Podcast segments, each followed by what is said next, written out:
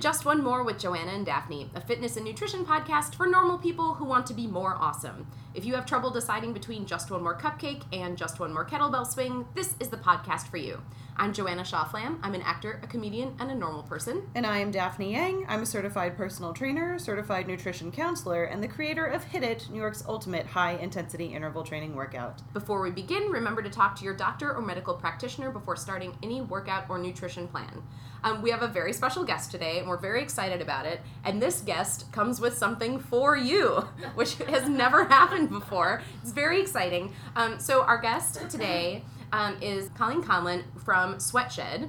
Um, and we're going to talk about this more later, but we are going to have our first ever listener meetup class at Sweatshed in FiDi. It's very exciting. Daphne is going to be teaching, and it is free for you. Free 90 free.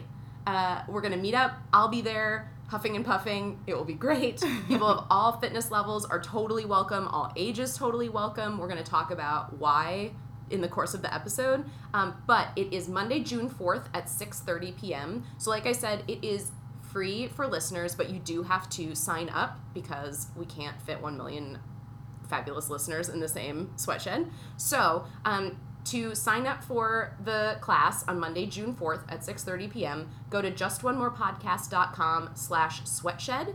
That's justonemorepodcast.com slash sweatshed. Spaces are limited, so if you want to come, please sign up as soon as you hear this, and then we'll we'll know that you're coming and we'll be very excited. This is really exciting. We haven't done a meetup since our No. live show, and that was over the summer. Yeah. So it's time. It's time. It's time, for a meetup. Time for a meetup. Um, well, let's get to the to the meat of our episode, uh, which is our guest, Colleen Conlon. Thank you so much for coming, Yay. Colleen. Thank you for having me. Um, so, Colleen, who are you and what do you do? What's your deal? Um, so I am the studio manager for the Sweatshed. I teach classes. I train the trainers. I design the program. I interact with our marketing side, our operational side, and all of the the people who make the Sweatshed a possible thing to to have. Awesome. And Sweatshed is um, part of the like Crunch Gym umbrella, right? Yes. So the Sweatshed is owned by Crunch. We do operate separately, though. You do not need to be a Crunch member to take classes with us. Um, however, if you are a Crunch member, you do get a discount and some cool extra little things to go along with being an awesome member and getting to take Sweatshed at a discounted price. Well, I'm not getting paid for this, but I am a Crunch member, so I'm really excited to get a bunch of extra, you know, bonus things.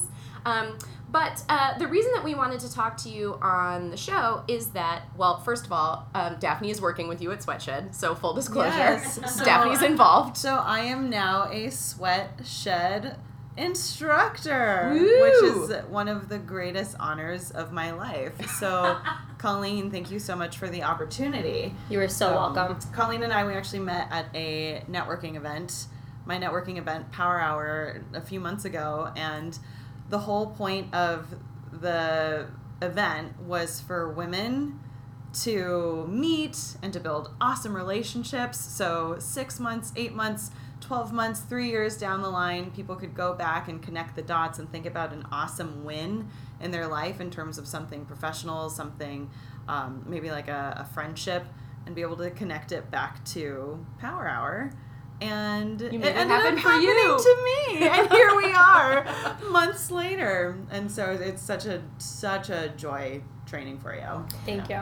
And so, what we wanted to talk about is um, both of you are in the position of um, not just being teachers yourself, but also being designers of programs and teachers of other instructors. And um, when I was talking to Colleen about what she does at Sweatshed, one of the things that um, that she really emphasized was that it was important for um, it to be a place where everybody feels welcome and people of all fitness levels feel like they can get a great workout. So that's what we're going to be talking about with Colleen today is sort of what goes into fitness for people of all levels, both on the like gym program instructor side and also on the side of those of us normal people showing up with varying levels of physical fitness to class how we can sort of be our own advocates and um, take care of ourselves and also make sure that we're in a place that's taking good care of us. Um, so to get started, can you give us uh, like a little bit of your journey and pathway to getting to where you are? How did you become who you this sweatshed master? Sure. So my mom was a group fitness instructor. So I used to travel with her when I wasn't in school or if I was, you know, staying home being sick from school and I would go to the health club with her and I would always be put in the daycare section and I would always sneak out and go to the back of her classes. Oh Um, so that's where it started. Uh, from there, I was always a competitive athlete. I was dancing, and I ended up going to college for musical theater, where I was extremely passionate about dance. Um, during college, I realized performing was magical and amazing, but it was no longer what I wanted to pursue. And I remember taking a SoulCycle class. I took maybe five classes, and I was like, oh my gosh, this looks so easy. I bet I could do it. I went to an audition. I totally bombed. It was it was te- terrible. You know that moment when you you have to present something in front of someone and then you just totally go black. Yeah, I was just I was lights out. and there were like 30 people in the room and it was so scary and so intimidating and it was more it was scarier than auditioning for for a musical. Um, if you can if you can imagine that. Um, and i remember i remember i got a letter back from them because they let you know if you're going to move forward or not. And i was really optimistic that i was going to move forward. And the letter said thank you but you're not going to be moving forward.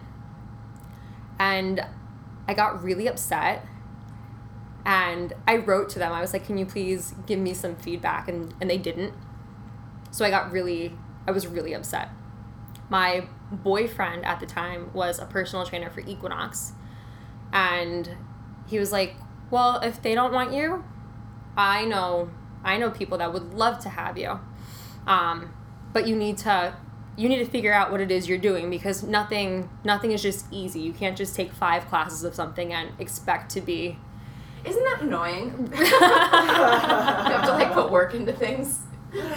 Uh, so, so he was a really great asset at the time in connecting me to some of um, Equinox's rockstar group fitness instructors at the time, and a few of them took me under their wing. And I first I had to get some experience. Um, my first position was teaching a, a cycling class at Clay in Union Square. It's like this really small little gym. I don't know if you have you guys ever heard of it. Mm-hmm.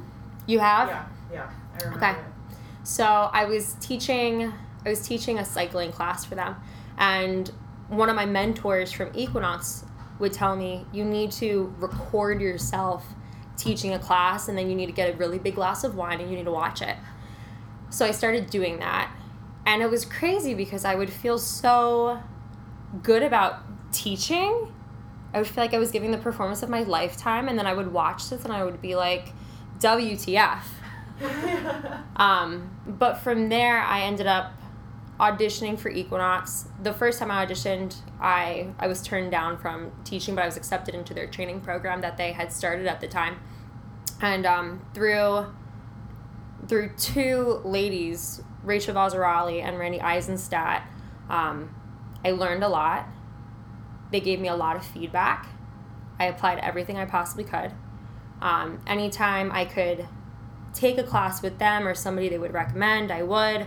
They would tell me to look for little things, and then I would figure out ways to apply it to myself.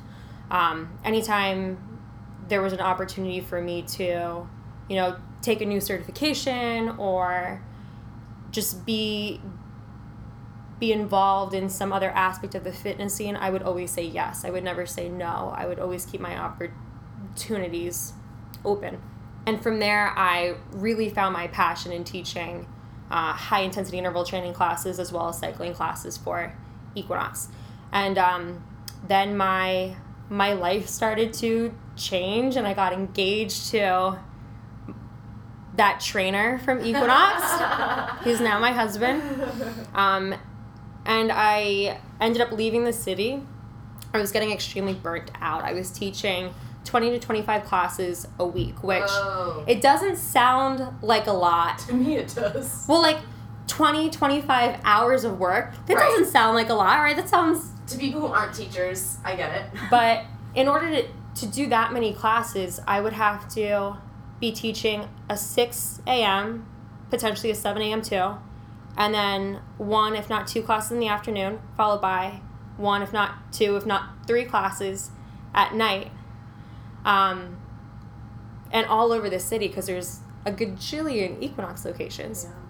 Um, but it was a great experience. But I was I was feeling extremely burnt, and then I had left the city, and to do that commute was just not something I could do. So I started to focus on personal training, and that fiance of mine, who is now my husband, um, has been an, an incredible mentor to me. He's one of the smartest trainers I've ever met, and he turned into my to my next mentor.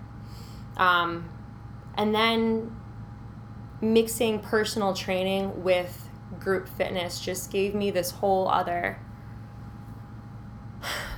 this whole other perspective on what a participant could be getting from a 50 minute workout that I just had yet to put together or really see anyone else do yet. Um, so from there, I was still just teaching, teaching some classes for. Um, I ended up starting to work for for Lifetime Athletics, and personal training, and I got, I got a call from Crunch that they had this new boutique, and I was like, how how did you find me? I was like, this this is great. I would love this opportunity. At the time, I was also looking for something that would kind of bring me on the the management side of things, um, because even as a personal trainer your hours are just all over the place. And for for those who can do that i have so much respect. But it just wasn't something that i wanted to continue to do. I wanted to see it change. So this opportunity was just so fantastic. And the woman who ended up connecting me to crunch was actually one of my mentors Aunt randy eisenstadt who was given the opportunity but she moved away so um, yeah, the opportunity it, it found me. I didn't search for it. Um, but I was praying for it. I can I can tell you that. when you talk about like the certification and the training and stuff that you did along the way, um, what does that look like with, for sort of the? It seems like you've done a lot of different stuff. Does that like are you trained as a personal trainer? Are you trained like what? What goes into like tra- training and certification for the kinds of things you do? um, so my two my two big certifications. I have one for for group fitness. So I'm a certified group fitness instructor through ACE or the American Council of Exercise, and then I'm also a certified personal trainer through PTA Global, the Personal Training Academy Global. Um, and then under that, I have a series of separate certifications. I have a certification in applied functional science and three dimensional analysis of performance systems, pre and postnatal, um, and then different certifications that go along with the modalities we use, such as TRX and ViPR and and this, that, and the other. But um, it's not always necessarily about having a lot of certifications. It's about learning how to apply what you learn to different situations. Mm-hmm. Um, I think why I've been most successful is my ability to to adapt to new environments and new tools. Because at the end of the day, all the movements, it's the same movement patterns. It's just new toys and looking at it from a different lens. Totally. Well, let's talk about the toys that you're playing with now. So, Okay. can you um, describe Sweatshed for someone who has never been there before? Sure. So this sweatshed is this magical blue box. um, the lighting is really cool. It's it's all in dark blue. Occasionally we we change the lights. So at did you experience the light change in the class? I don't know. I was so focused on like not embarrassing myself that I. We should say I Daphne and know if we did a I light took co- we took Colleen, class together from Colleen this week, so we're going to talk about our experience. Yeah, it was But amazing. It was. Thanks, guys. um, so it's it's blue lighting, and at the location that Joanna and Daphne came to, we fit up to 20 people in that space. We have battle ropes, we have concept two rowers, we have kettlebells. We love our kettlebells at the sweatshed. We have TRX, we have plyo boxes, we have medicine balls, we have dumbbells, we have resistance bands, we It's like basically everything that normal people see at the gym, and you're like, someone knows how to use that. I guess I'll just keep going on this treadmill.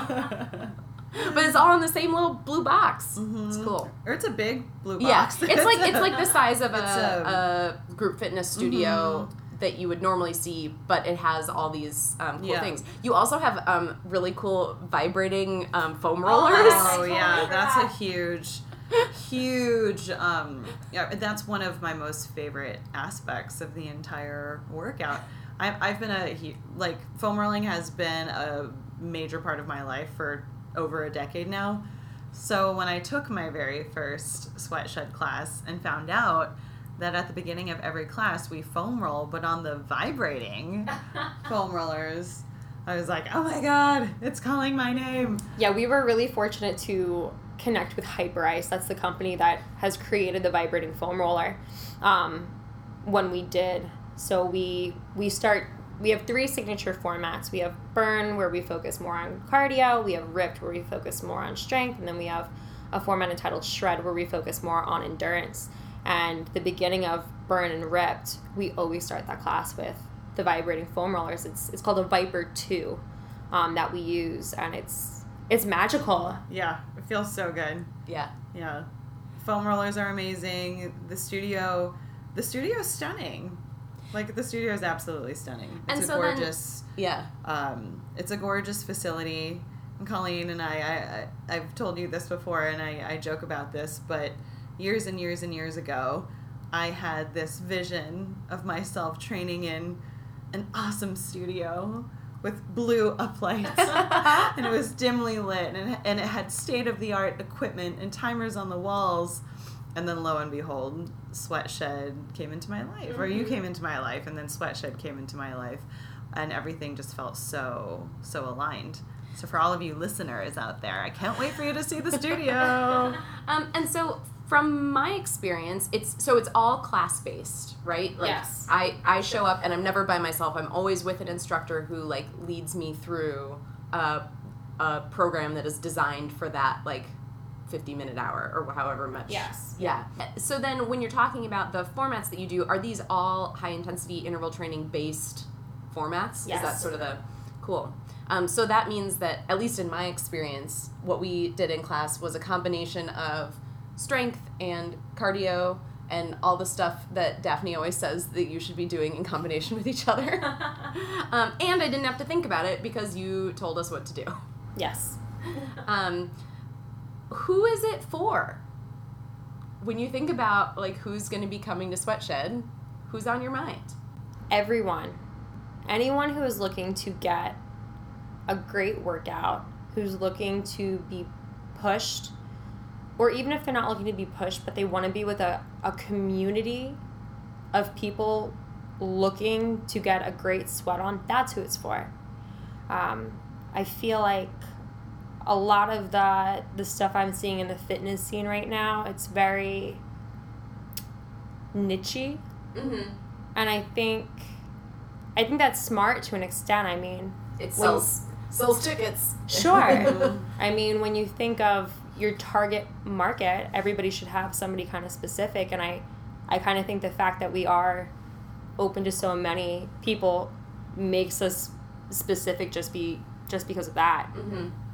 Yeah, totally. I mean, one of the things that I like about, or one of the reasons that I have stayed a member at Crunch is that their marketing is very much focused on the idea of not being judgmental, being for people of all sizes, ages, races. Um, I go to the gym in Park Slope in Brooklyn, and it really is a pretty diverse clientele there. Like, I walk in, and there's always someone like 30 years older than me in the locker room, and always someone 10 years younger. Um, people of all different, um, you know, sizes and ethnicities, and um, we all are, you know, just there to work out.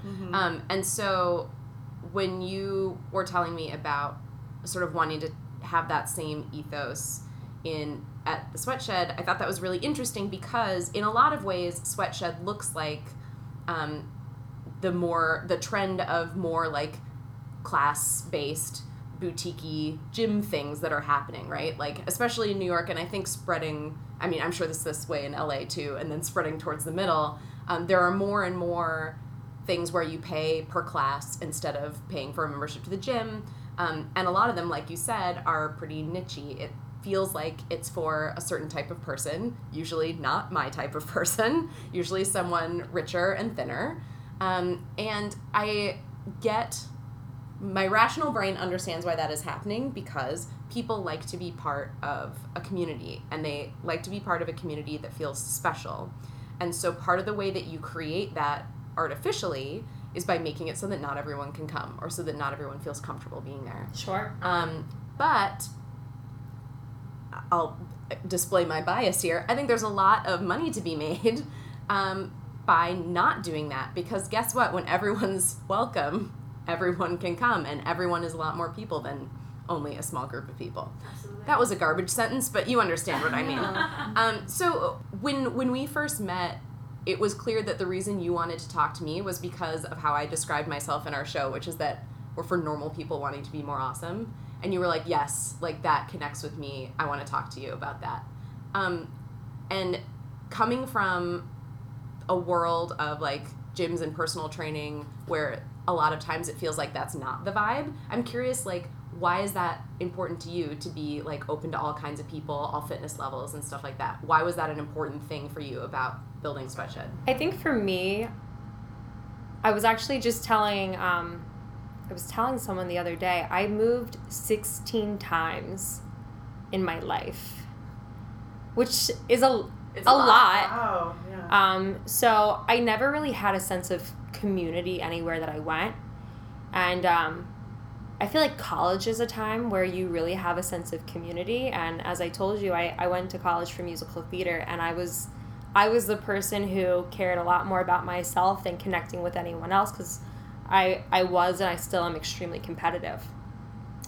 So when I was given this opportunity, I wanted to figure out a way I mean, I guess it's a little selfish. Like I want a community for for myself, um, a fitness community where anybody can come and anyone can be welcome, so long as they want the same things to feel to feel better, to feel more positive and energized about life and being exci- excited to interact with other people.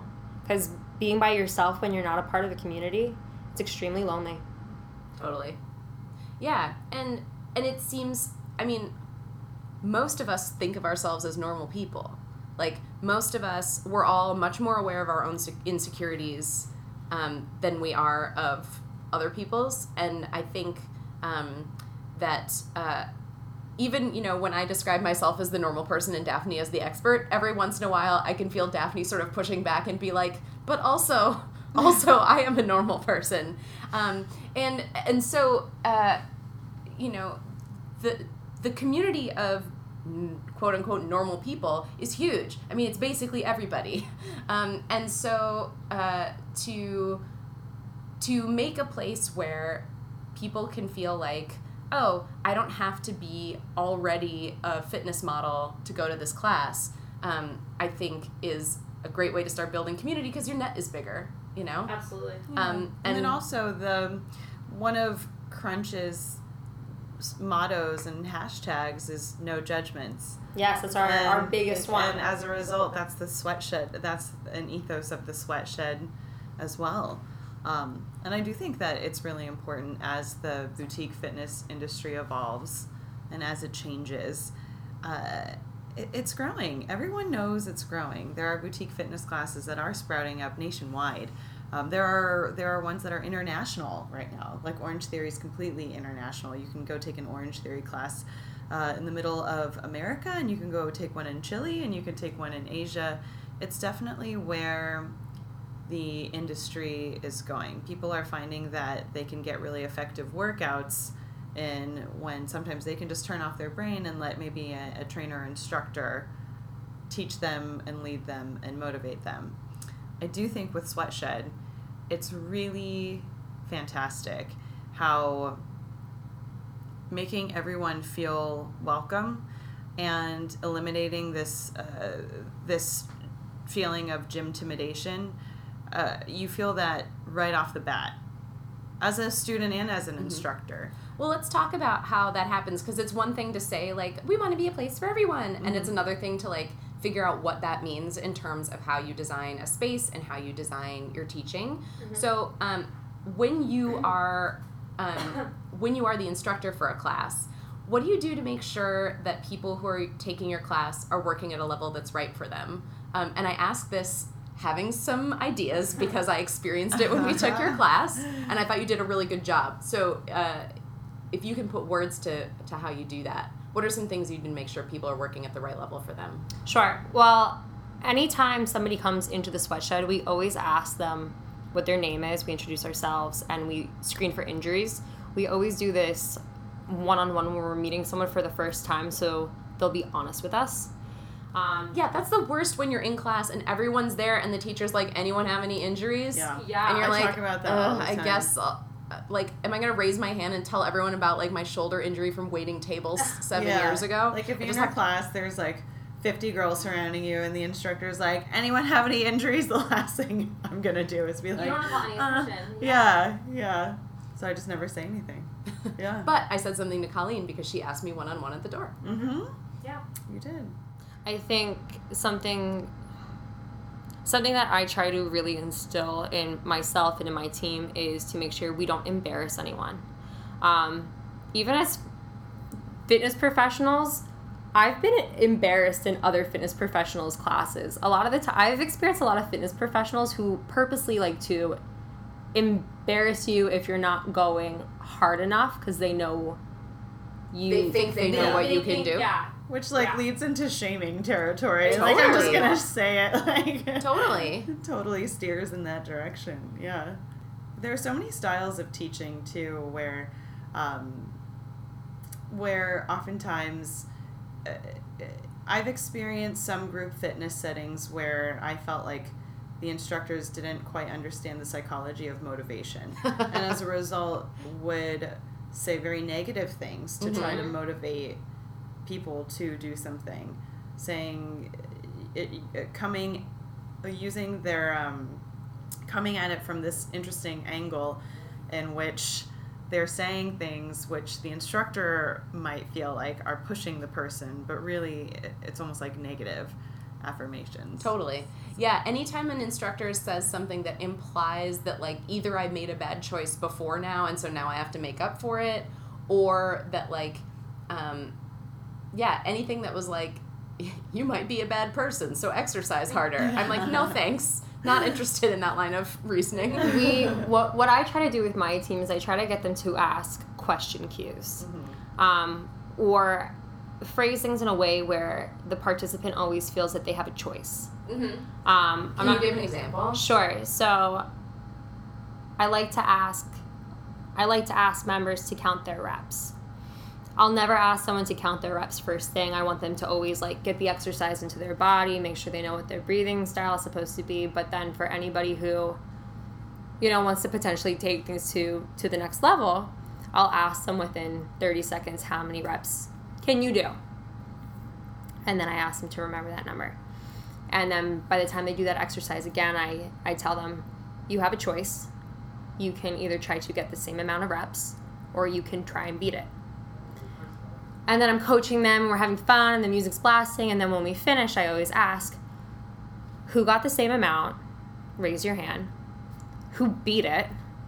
Who tried to do their absolute best? And then everyone raises their hands. And some people don't, and that's on them. But whoever raises their hands, those people who really tried, it doesn't matter if you got the same, if you got better. But the fact that you're trying to do better than you did before, like that's that's what we want. We want to give positive affirmation to. Um, but even other than screening for injuries, um, we always try to give modifications and progressions in a way that don't embarrass you. Um, for example, something that's extremely common from personal training as well as from group fitness is how many times has somebody showed you how to do a push up? A lot? Yeah, a lot of times. Okay. So, a lot of the times, what I see people do when they demonstrate a push up is from their feet. They're in a plank and they're just like banging them out, and they're like, and if you need something easier, you can drop to your knees. Right. Yeah. Does- Almost always. Oh, it like, oh, it makes me feel like I just feel terrible. I'm like, if I need something easier. Mm-hmm. So, something we always do is we show the most progressed version first. We say, this is option one.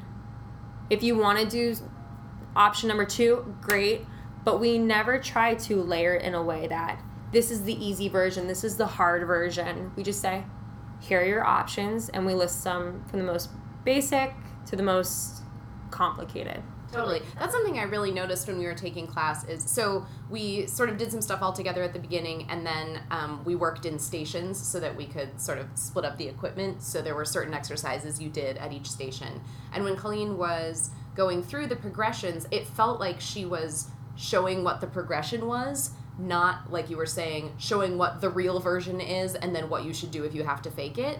Um, and that's really useful, not just because it takes away the shame of not being able to do the thing, but also because it teaches me how to fish instead of giving me a fish. Like, if I'm paying for a fitness class, I want to be learning something about fitness, not just getting a good workout. And by seeing, um, you know, Colleen say, okay, here is version one, here's the next step up, or, you know, here's the next more complicated version, here's the most complicated version. I can see, oh, like today I can, you know, I know that step one is right for me. I know what I'm working towards because I've seen the second um, tier. And because it's high intensity interval training, I can even switch between those things based on how many intervals of it we've done. Um, so, you know, I'm like, taking it a little bit easy the first time because I'm nervous and I'm figuring it out. But in my head, I can think about like, hmm, next time could I maybe do like the next version up? Mhm. So the next time I'll try the next version up, and I'm like, oh no, that was too hard. I'm gonna go back to the first one. Um, and so now even if I'm like working out on my own, now I have in my head, oh, like this is a progression of things that I can do. Um, so yeah, it's like extra bang for your buck. I thought in in in addition to not being full of shaming. Mm-hmm. And, and well, and then talking about the community aspect of Sweatshed, uh, that's such a critical part of the workout. So we even go around in a circle at the beginning of every class. We have an icebreaker question, and we have everyone take a hot second to just introduce themselves and just say their name and to answer a fun question that we'll throw out. And then everyone gets to work within teams. And people get to know their teams. But the teams aren't competitive, and I think that's also really important. Is that um, often when I, as a normal person, enter a new group fitness class, I'm worried about two big things. Like one is how do I look in my exercise clothes in these bright lights in front of all these mirrors, and two is like how am I being judged by the other people in this class? Because even though there is no reason for this to be true, um, group fitness classes can often feel competitive among the people taking them. Like we've all been next to. I I sent you a. a like comedy video of this. I'll post it in our show notes. How to of, be like, extra? How to be extra in your gym class. It's the person who, when everyone else is just like doing push-ups, Will they're like, this with me, too? yes, they're just like jumping off the ground and like you know doing like the most extra version of every exercise. This video went so viral. It's one of the funniest things I've ever seen in Um, my life. At one point in time, I kind of want to pull it up, and I would like to just record your reaction. just to- do a reaction video. Yeah. But so because those are the two things that I'm so concerned about when I go into new class, um, the way that um, the like everything from the lighting to like how the teams rotate goes into me not actually having any time to worry about that because everyone's working and they're working on their own thing so it's not like in you know a traditional aerobics class where we're all staring at each other in the mirror or a dance class. or a dance class Yeah. even um, like we're all like working in our little groups and rotating around and doing our thing and the lighting is nice and blue so i don't have to worry about how It's red like my face is It just gets you out of your head. mm-hmm. Yeah, It's and it, yeah, it just um, gets you to a point where you don't even need to think about any of those thoughts or any of those either limiting beliefs or those insecurities.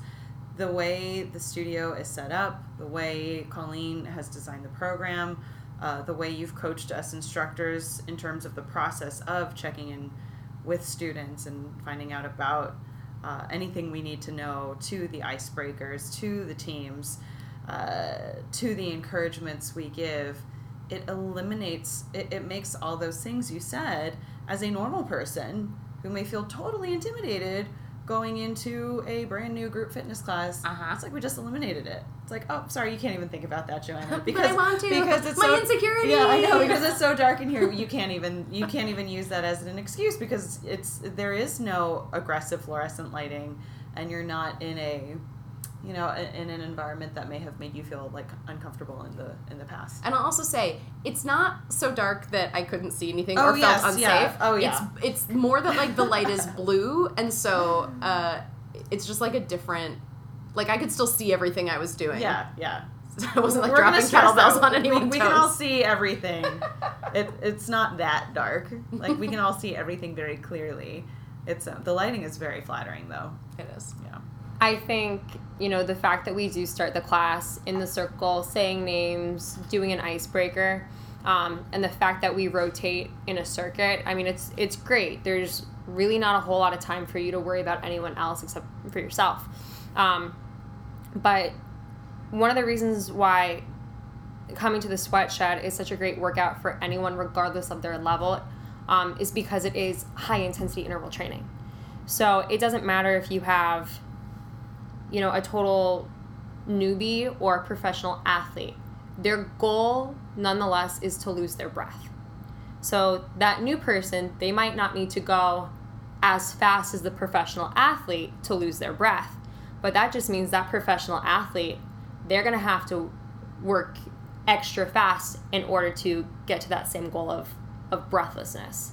Um, so that's one of the really big things that we stress and it's it's always interesting when I, I bring in new trainers and they're like how many times do i have to describe what it is to lose their breath? And i'm like you're you're going to find all, all the ways and we're going to share all the cues and we're all going to use it and we're going to make sure everyone's on the same page because you know i've had plenty of people come and take class with me and they look you know these girls in these teeny tiny sports bras and teeny tiny pants and they have these six pack abs and they they're not even huffing and puffing. And I have somebody right next to them who, you know, looks a little bit more like the average person and they're huffing and puffing and sweating like crazy and like that's the person who's benefiting from this class. The person Right. who goes can I say balls to the walls on this? Sure, why not? Yeah. if you're going balls to the walls, you're gonna get you're gonna get the all the benefits. But if you're if you're not if you're not losing your breath, if you're not making the most the most of that that work effort, why are you there? And that's why this class is so perfect for people of all fitness levels because everyone is working to 100% of their max effort. Exactly. Their Everyone max has effort. exactly and everyone has a different maximum effort. Mm-hmm. Everyone has everyone as long as they put their hearts and their souls into the workout um, everyone is going to get uh, the, an, an intense and an effective workout, like a, a, a life changing workout, a, tr- a transformational workout. Oh my gosh, what- Daphne. I know. You're I so feel- extra. I know. Oh my gosh, I am. I am Transformational workouts. I am that person in that video. With so Daphne. um, But, well, um, you yeah. were you were talking about um, like training your instructors to do this, um, and I'm really interested in that because you're not just um, instructing at the sweat shed, but you're also instructing ins- and hiring and instructing the instructors. So when you are looking for instructors and when you're training instructors to be welcoming and attentive to people of all levels, um, what do you think about in sort of that part of your role? I mean, one thing that seems obvious to me is like your people are heavily trained. Like you Yes. put in a lot of work in training your instructors. Yes, some more than others. You know, it it really varies because everybody comes from a different walk of life. You know, we have some people who have years of experience in the fitness field, and then we have some who are very new. I'm not going to tell you who. You can try and guess, but I bet you'd be very surprised. Um, something that I always look for is: Are you friendly? If I see you as a friendly person, I can I can almost trust that you're going to be friendly around other people. Mm-hmm. Um, the other big thing that I look for is confidence. Because how many times do you find somebody being mean or rude or make you feel uncomfortable because they're just they're self conscious. So when I find people who are confident in themselves, I can be confident that they're not going to be. You're going to probably have to bleep this, but a, a total to someone. Right. yeah, they're not going to take out their own issues on people coming in to take class. Yeah. Mm-hmm. That makes a lot of sense. And it sounds like you also do a lot of specific work talking about like what cues to use. Like, Ooh, we have a whole manual.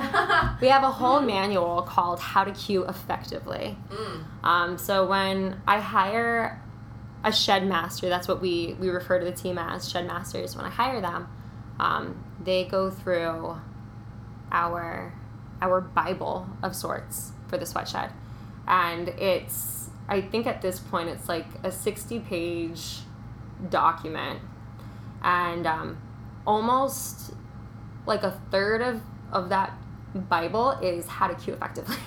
And Pretty for people amazing, who yeah. um, are not uh, as familiar with fitness classes, cueing is like how you sort of suggest things to, to people in the class, how you tell them what to do, um, Yeah, like so- give them their cues. So like the main things that we we cue to are form, what I should be feeling, how do I go about feeling those muscles.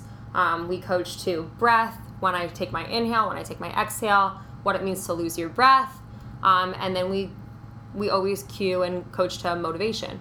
What do you need to say to unite a team, spark a team? Um, there's individual things that you can do one on one. There's things that you can get them to do together, but it's it's this whole mishmash of different ways to to ignite a community that I'm trying to really instill in in my team.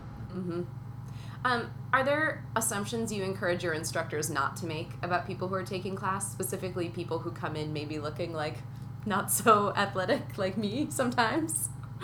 Um, Oh, Joanna. I would never. Oh, I it, that that is. I mean, with all group fitness scenarios, um, you know, it is. I, I feel like a, a good group fitness instructor. Well, first of all, never judges, and also never assumes too.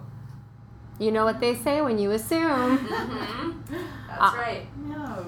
But having anybody come into a class, regardless of regardless of what they look like, you have no idea how hard they're willing to work. Um, when it comes to high intensity interval training, it's so much more about your mental strength and grit than your physical ability necessarily. Um, the only time I really think about, you know, showing a very basic version of an exercise is typically if um, when I see someone for the first time and they tell me they have X, Y, and Z injuries, I'm like, okay, well, I'm definitely going to show this. But if nobody tells me that I, they're going to have all these injuries, I'm not going to show them all these options because I only have so much time. But like in the class you took, I think a couple people mentioned that they had some like shoulder injuries. Yeah, including me. Yeah. So during like our pull up section, we had, I think we had like five options, Yeah. right? Mm-hmm. Um, so depending on who's in the room, if if I don't have anyone who's new or no one who's complaining about a shoulder injury and like I've been seeing them for a good chunk of time, I might not show them all of those options. I might just show them the ones that we've been working on together. But because I knew that was going to happen, I made sure you had plenty of options. Mm-hmm. And because it was introduced not as like, here's what we're going to do, and Joanna, you can do this one. Instead, it was like, the first option is, you know, you hang from the bar and your feet are still on the box and you're just getting the feel for that thing. The second one is, you know, you're hanging from it. The third one is you're like doing a pull up. I was like, oh, like there are other people who also can't uh, just hang from the bar and have to put their toes up because she wouldn't do that just for me. And honestly, it doesn't matter if you would have done it just for me. The because it was introduced not as like special for you, the broken person, um, and instead as part of the larger progression. Um, not only did it make me feel more comfortable doing what was appropriate for my body, but I think it also freed some other people in the class up to do what was right for them instead of maybe pushing for something that their body wasn't ready to do and potentially hurting themselves. Sure. And even when you have people who are in a class that can do all of the advanced version of the moves, Mm-hmm. that might not be their day to give 100%. I mean, I, I'm a fitness professional and I would never put anything into our program that I couldn't do myself. Mm-hmm. But, you know, I, I take all of my trainers' classes and if they told you the the exercise selection I pick when I'm taking their classes hour after hour, um, you wouldn't think I was a fitness professional. Like I do, I do my kettlebell swings without a kettlebell. I just do body weight, or I do mountain climbers from like a- against the wall, driving my my knees up. Um, but Because you have to make it through the day.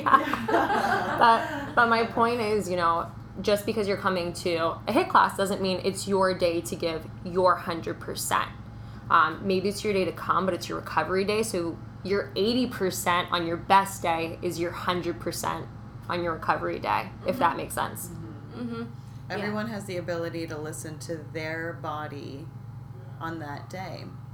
Because the human body is an ebbing and flowing machine, and there are some days something might feel maybe a little weaker. Some days where your shoulder maybe wants to try a couple pull ups, but maybe there is maybe it's a day that your shoulder just wants to hang from the bar, and that's okay. Yes, That's okay. That's okay. I think what's wild is everyone see social media.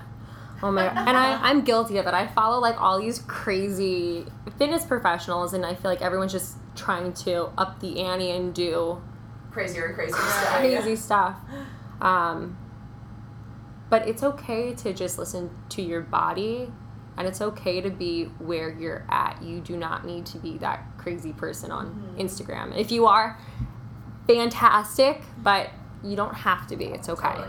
Well, I think that, there. Well, Mhm. I have um something that uh, it, it's that's really important to me. I always, even when I am either coaching someone, if it's just say I don't know, like a nutrition counseling session, or if it's a personal training session, or if it's or if I'm if I'm teaching a group of people.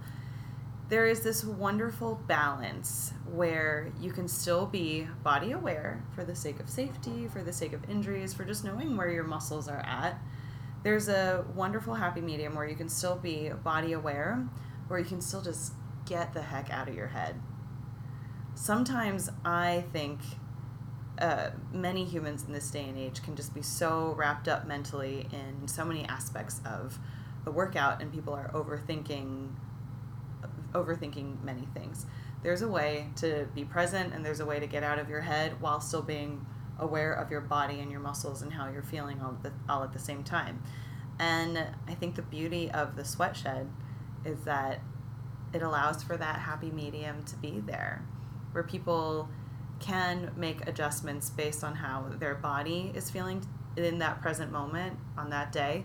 But because of the fabulous instructors and because of the um, the welcoming environment and the community feel and like the kick butt music gets them out of their head so they're just not thinking about Mhm. so many analytical things like their work day or or how they're looking or yeah so. The, the get out of music's also a, an interesting um, aspect of the sweatshed, in my opinion. Um, we try to make the class feel like an experience. There's there's a beginning, a middle, and an end. And I'm curious to kind of before I even say anything, like, did you feel like the music played any type of a role to your overall experience? I think so. I mean, it was interesting because I'm often pretty like a, pun intended attuned to music stuff um, because I love working out to music and uh, you know I have a dance background and You're all also those very things. good at puns Thank you. Um, shout out to my dad. Uh, but um, I felt like in this case, I wasn't thinking as much about, like, I guess I wasn't paying as much attention to the music because it felt sort of like folded into everything that was happening. I could tell it was there, but it wasn't the main thing that was happening. Um, and uh, that was kind of nice. It's good to be focused on something other than. Uh, just the music because usually that's what hap- is happening when I'm bored. Um, but yeah, I felt like, um, you know, the vibe, the beginning, middle, and end thing, I totally felt when we were there. Like I, I sort of, it was clear to me where we were in the class, even though I wasn't like looking at my watch. I don't Yeah. know. What was your experience? Yeah, I mean, you know the, well, inside, music- I guess. I, I do. I do. I know the ins and the outs. How was your experience though that that day with that playlist? Did you feel there was a story? Absolutely. Yeah, I the music enhances the quality of the class. And what you said, Joanna, about it feeling like the music supported the class, like I love that term. Mhm. Like it supported the class. It neither distracted nor um, overpowered the class. It supported the class. There was a beginning, a middle, an end. And throughout the ebbs and flows of the class, whether it's when Colleen, when you were telling us or demonstrating the movements throughout the room, like the music was different then compared to the very last grand finale challenge we do. But I do think it's really great that as a student, Joanna, that you just felt that mm-hmm. because a lot of thought goes into it. It's really it's interesting. So anytime somebody begins their their shed master journey, we read through we read through our, our Bible and their first assignment is okay, figure out your playlist. Um, you need X amount of music for when people are walking in, you need X amount for when we foam roll, you need X amount for the dynamic stretch, you need um, all this music for the circuit. Um, they have BPMs that they have to follow beats per minute. they have there's like instrumental sections there's there's a lot that goes into it and um, everyone seems to get like kind of nervous about it when they put their playlists together um, and in the end like what matters most is the coaching and the cueing Mm-hmm. Um, but there there is a lot of there's a lot that goes into our playlists And that, I mean, that's one of the great things about being the attendee instead of the instructor is like I don't have to think about all that stuff. It sort of just organically becomes part of my experience. Um, but that's because someone else has put a lot of time and effort into it. Um, but I want to pivot to effort that I need to be doing as an attendee taking class. Um, so it's all well and good to have um, the instructors and the location and stuff be focused on being, um, you know, for people of all levels. But um, one of the things that the way you describe how the class works really um, emphasized to me is the amount of responsibility that we have as individuals for being aware of our own bodies and deciding what is right for us.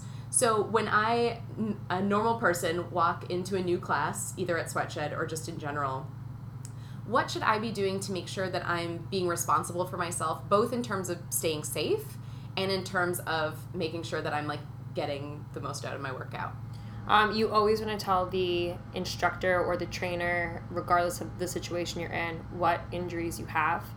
Um, let them know how your your day's been going. Um, have you eaten? Do you feel fully prepared for this? Have you done this kind of a workout before, regardless of what it is you're doing?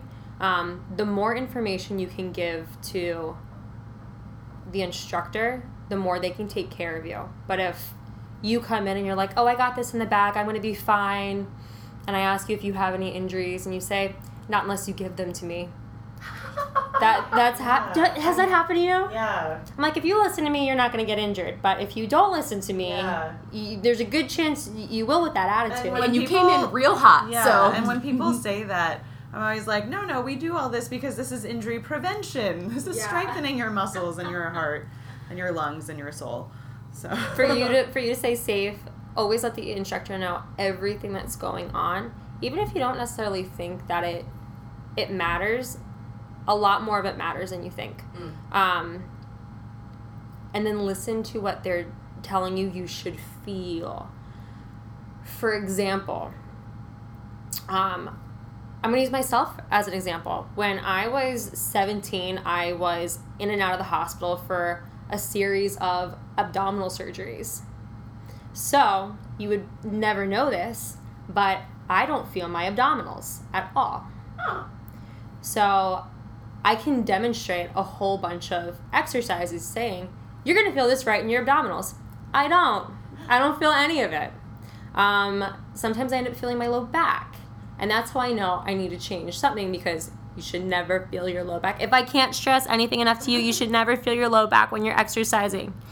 Um, but it's really important to listen to the instructor to know these are the muscles I should be feeling. I see so many people do kettlebell swings kettlebell swing is one of the best exercises you could do. If you could only do one exercise for the rest of your life, learn how to do a proper kettlebell swing. If they look good, their back is flat, their chest is wide open, they're hinging at their hips, it looks like they're feeling their hamstrings, I can list all the body parts they should feel. But if you're like, oh, I feel that in my low back, then I'm like, okay, we're not doing something totally right. Or maybe the weight is just too heavy and and that's okay. Let's just take it down a notch. The more you can be in tune with your instructor, the safer you're going to be. However, it's extremely hard to find instructors who will say stuff like that to you. Yeah. Um, and if you go up to your instructor and you're like, here's the stuff that's going on with me, and they like give you a weird look or don't seem receptive, that's a cue to you that that's not the instructor for you. And it's your responsibility not to take that class because um, you know you have to be a smart um, caretaker of your own body, and that means um, you know not showing up to a place that's not going to give you the support that you need. Um, it also means not going crazy to like try to show off in class when you know that it doesn't feel good. Um, so it's your job to. No one else can feel what you feel. Absolutely. Um, and so it's the instructor can do everything that they can on their end, but they can't feel what you feel. So you need to be a steward of your own muscles and, um, you know, stomach, what you've eaten, all of those things. Um, and uh, make sure you're in a place where the instructor is looking out for you, and then make sure that you're not um, delegating your responsibility for looking out for yourself. Yeah. And I think it's really hard to necessarily find the right instructor for you at this point in time within where we happen to live in New York City. Because mm-hmm. there's so many. There's so many, and there's so many of these boutiques that attract a very specific type of person. Someone who maybe looks the part but doesn't have the experience. Yes. yes. Mm-hmm. I mean, just because you have a washboard stomach doesn't mean you you have the science to keep people safe um, throughout a workout. Um, so when you do find somebody who is knowledgeable, hold on to them for dear life, um, and ask them like who who else they would recommend. Mm. Um, I mean, I I have a whole list of trainers I would recommend at this point, but even before I had my team, um, there's plenty of gyms where I've met had where I have made connections with other fitness professionals that I would recommend someone going to. Because um, at the end of the day, we're just we're one big group here in Manhattan. We got to take care of each other. So I'm happy. I'm happy to share the love. I know you would totally share the love with other instructors Absolutely. as well. Yeah, most definitely. There is so much power in, well, power in the fitness community. I have been very blessed in the sense that, and this is probably like what I've just been attracting into my life, meeting incredible instructors and incredible personal trainers who have really open personalities and who are very very uh, extremely intelligent and knowledgeable and bright and and like there are so many of us out there which is really great. I feel like when people are looking for either a personal trainer or a group fitness instructor who is a good match for them, uh, when you get the sense that the instructor is doing their work because their ultimate end goal is to help other people and inspire other people and not get Instagram famous. Yeah, exactly, totally. Not to like, like not to down those people yes. yeah. that exactly, which is totally, totally totally fine. I posted a really great cherry smoothie recipe this morning. I saw it. I liked Check it. Thanks, guys. so, it's um, uh, when you do meet these fitness professionals, getting the sense that they that there's an there's an energy about them where you do feel like they have your best interests at heart. I think that's really important. I think that just comes from trusting your intuition. Yeah, Mhm. trusting your intuition. and and even listening to the things that they tell you to do in class like are they you know saying to you like go go harder are they like barking at you or are they saying something like by pulling your shoulders back and depressing your shoulders down away from your earlobes are you able to feel tension behind your armpit? If so that's your lat. It's engaging. So as you're doing your kettlebell swing by keeping that tension throughout your lats you're not going to feel your low back. If you start to feel your low back you let me know. Like just based on the way they Yeah. they talk at you. Saying that like instead of like is that all you've got? It's really easy to tell if somebody knows what they're talking about or if they're they just happen to need someone during that time slot. say come on you can do better than that It's like, yes, I can find a better instructor. Yeah. Goodbye. um, well, speaking of finding you, um, uh, if listeners want to come take class at the Sweat Shed, like we said, um, we're going to be having a listener meetup on Monday, June fourth at six thirty. Daphne's going to be teaching. Unfortunately, this doesn't work for you if you don't live in Manhattan, but if you do, go to justonemorepodcast.com slash sweatshed to get a spot. We're excited to meet you. Um, if people want to find Sweatshed um, and you on the internet in for whatever other reason to take class another time or just to find out more about you, where can they find you? They can primarily find me on Instagram. My handle is at Colleen Conlin Fit. Um, they can also find me through the Sweatshed's Instagram, which is at Sweatshed Studio. Awesome. And the website, sweatshed.com. Um, you can also go to crunch.com, get all that good Jimmy goodness. Um, and I'll put links to all of this in our show notes um, and, uh, and on our social meds as well. Um, Colleen, thanks so much for coming on the show. Thanks for having Thank me. you so much Thanks for listening to Just One More with Joanna and Daphne. Our show is hosted by Daphne Yang and me, Joanna Shaw Flam. We're produced and edited by me.